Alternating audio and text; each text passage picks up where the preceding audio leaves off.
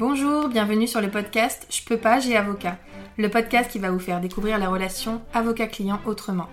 Nous sommes Anaïs Goulpeau et Sarah Kébir, avocates associées dans le cabinet Wave Avocat, et notre but avec ce podcast est de rendre l'avocat accessible. Ici, vous trouverez des discussions, des partages d'expériences, voire des confidences, mais aussi des réponses concrètes à vos questions juridiques dans nos domaines. Grâce à un langage adapté, des réponses claires et de la bonne humeur, nous espérons pouvoir répondre à vos questions et inquiétudes et peut-être vous donner une nouvelle vision de l'avocat.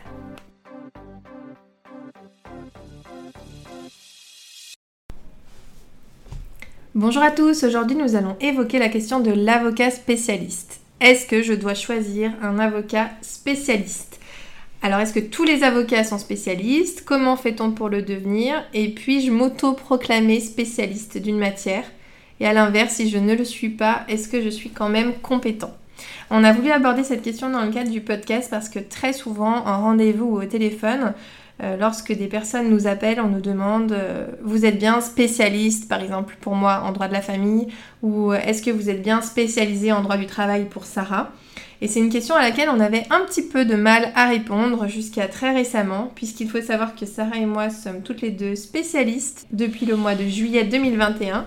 Moi, je suis spécialiste en droit de la famille et Sarah est spécialiste en droit du travail. Donc on peut désormais répondre à cette question très simplement. Est-ce que vous êtes bien spécialiste? On répond donc oui, mais ça nous a permis d'aborder cette question qui est un peu plus complexe euh, que cela. Et donc pour vous, les non-initiés euh, au monde des avocats, on s'est dit que ça pouvait être intéressant. Donc on va répondre à toutes ces questions ensemble. Donc la première question d'Anaïs, c'était de savoir si tous les avocats sont spécialistes. La réponse est non. Euh, quand on devient avocat, on devient avocat. On est avocat, on a dans notre cursus euh, scolaire euh, eu des diplômes, parfois dans des matières particulières, un master 2 en droit du travail, un master 2 en droit de la famille, peu importe, mais on est avocat. Et euh, on peut intervenir théoriquement dans n'importe quelle matière, dans les limites de notre serment, puisqu'on est censé n'intervenir que si nous sommes compétents. Pour pouvoir se dire avocat spécialiste, il faut avoir obtenu un certificat de spécialisation et euh, c'est pas si simple que ça. Il faut pouvoir justifier de l'exercice de la pratique professionnelle que l'on souhaite viser. Euh, par exemple, il faut pouvoir justifier d'avoir travaillé pendant 4 ans dans euh, le contentieux ou le conseil en matière de droit du travail. Pour Anaïs, quand elle a demandé sa spécialisation, elle devait pouvoir justifier d'une pratique professionnelle effective d'au moins 4 ans en matière de droit de la famille et des personnes. Donc concrètement, c'est euh, un examen qui se passe en préparant d'abord un dossier, notamment une note de synthèse qui va pouvoir justifier de cette pratique professionnelle effective. Donc en l'occurrence avec Anaïs, on a préparé donc une note de synthèse d'une dizaine de pages en recensant euh, l'ensemble de notre activité sur les dernières années pour que notre jury d'examen puisse vérifier qu'on avait bien sur les quatre années précédentes, travailler de manière effective euh, et conforme euh, à la pratique dans les matières qui nous concernaient respectivement. Donc il faut qu'on puisse justifier de cette pratique effective, de nos compétences, tout ça en produisant des justificatifs. On ne peut pas se contenter de dire j'ai travaillé 4 ans en droit de la famille ou en droit du travail. On doit tenir à la disposition de notre jury l'ensemble des justificatifs. Donc ça, euh, par exemple pour ma part, deux semaines avant l'examen euh, physique, euh, l'entretien oral, le rapporteur de mon jury m'a demandé la communication par voie postale de 400 dossiers, de pièces de 400 dossiers pour vérifier ce que j'avais pu écrire, la manière dont j'ai abordé mes dossiers et que le jury puisse effectivement constater si oui ou non mes compétences en la matière étaient adaptées et conforme pour obtenir la certification. Donc je viens de le dire, après ce travail, cette préparation dossier, on a un oral, on prépare un, entretien oral qui dure une heure devant un jury. On est examiné par nos pairs en partie, puisqu'on a deux avocats dans ce jury, un magistrat et un universitaire dans la matière concernée. Donc en l'occurrence pour moi en droit du travail et pour Anaïs en droit de la famille des personnes et de leur patrimoine. On l'a passé le même jour, à la même heure, dans deux villes différentes. Donc ça, Ce qui a été très drôle. Hein. Pas volontaire de notre part, il faut quand même bien le savoir. Bon, évidemment, on a voulu le faire en même temps, hein, donc euh, on a envoyé nos dossiers en même temps, et il se trouve que nos deux matières étaient euh, le même jour, mais dans deux villes différentes. Alors vraiment, pour le coup, par contre, à l'opposé, hein, parce que Sarah était à Strasbourg et moi j'étais à Montpellier, donc euh, rien à voir. mais on les a passés en même temps, ces examens. Donc on a effectivement passé cet examen et on en a un ressenti qui est complètement euh, différent. Oui.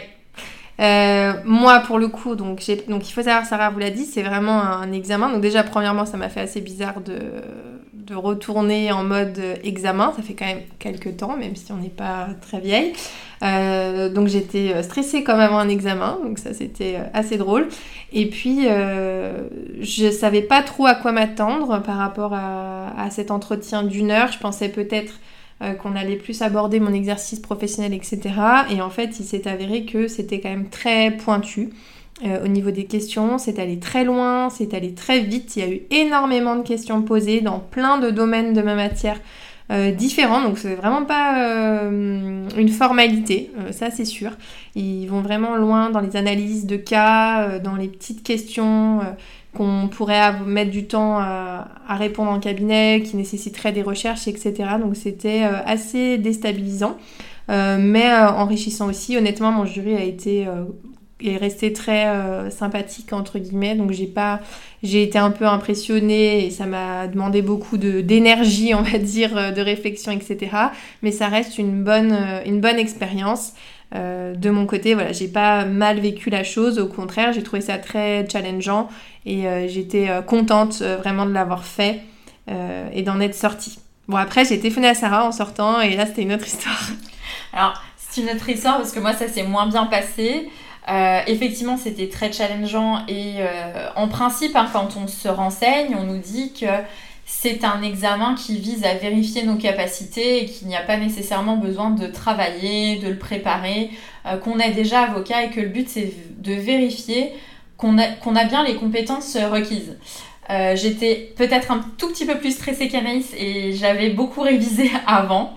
Euh, l'ensemble des réformes, etc. Et je suis passée dans une sorte de machine à laver, hein, un peu comme ce que disait Anaïs, ça a nécessité beaucoup, beaucoup d'énergie.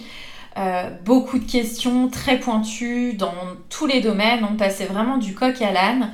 Beaucoup de mise en situation, de cas pratiques, de choses euh, ben, que je n'avais pas forcément déjà rencontrées en pratique. Euh, donc avec un but qui devait être de vérifier mes capacités de raisonnement et, les réflexes, mais sur le moment, ça n'a pas été une partie de plaisir et je l'ai assez mal vécu. Bon, euh, finalement, le lendemain, on a eu nos résultats et on a toutes les deux obtenu notre certificat. Donc, euh, peu importe ce qu'on en garde, c'est un bon souvenir et le fait, et le fait aujourd'hui d'être spécialiste. Mais quand même, ce qui est important et qu'il faut souligner, ça ne veut pas dire que les avocats qui ne sont pas spécialistes euh, ne sont pas compétents. On est tout aussi compétente la veille de notre examen avant d'avoir notre diplôme de spécialisation que le lendemain. Euh, certains avocats ne passeront jamais le certificat de spécialisation, mais pratiquent la matière de manière tout aussi sérieuse, tout aussi régulière et sont très compétents. Euh, certains avocats ne souhaitent pas, ne voient pas l'intérêt de préparer un dossier, de passer devant un jury pour obtenir euh, un certificat euh, qui viendrait confirmer leur pratique. C'est un choix personnel. Nous, pourquoi on l'a fait? Parce que, bah, comme le disait Anaïs, finalement, on a été euh, assez contente d'être passé par, par ce jury qui valide notre pratique professionnelle et la qualité de notre pratique. Donc, on en tire une fierté personnelle. et c'est aussi plus facile, plus lisible pour les clients parce que c'est ce qu'Anaïs vous disait au départ. Quand on n'a pas ce certificat de spécialisation, on ne peut pas se dire spécialiste. Et la question qui est très souvent posée quand un, futur client euh, nous contacte, c'est bah, est-ce que vous êtes bien spécialiste en droit du travail?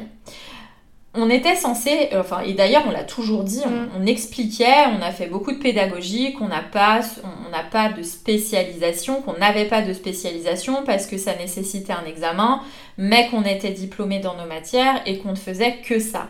Aujourd'hui, c'est beaucoup plus simple parce que quand on nous dit êtes-vous spécialiste, on dit oui et on n'a pas d'autres euh, questions à se poser. Donc, dans le respect de ces règles et de notre déontologie, c'était plus simple.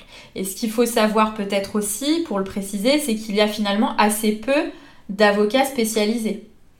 Euh, typiquement à Lyon, on est un peu plus de 3500 avocats. En droit du travail, j'avais regardé, il y a 150 hmm. avocats spécialistes. Et en droit de la famille et du des personnes et du patrimoine, une cinquantaine, il me hmm, semble. Peut-être, Donc il y a très peu d'avocats qui font cette démarche de spécialisation, donc on en a tiré euh, euh, une vraie fierté d'être reconnue comme compétente par, euh, par nos pairs. Le podcast, c'était vraiment est-ce qu'il faut que je choisisse un avocat spécialiste? Donc en gros, vous avez compris, le but c'était de vous expliquer ce que ça voulait dire avocat spécialiste, puisque en fait ça représente vraiment quelque chose, ce n'est pas juste du langage courant de demander à un avocat s'il est spécialiste. En lui demandant ça, on lui demande est-ce que vous avez un diplôme supplémentaire à celui d'avocat?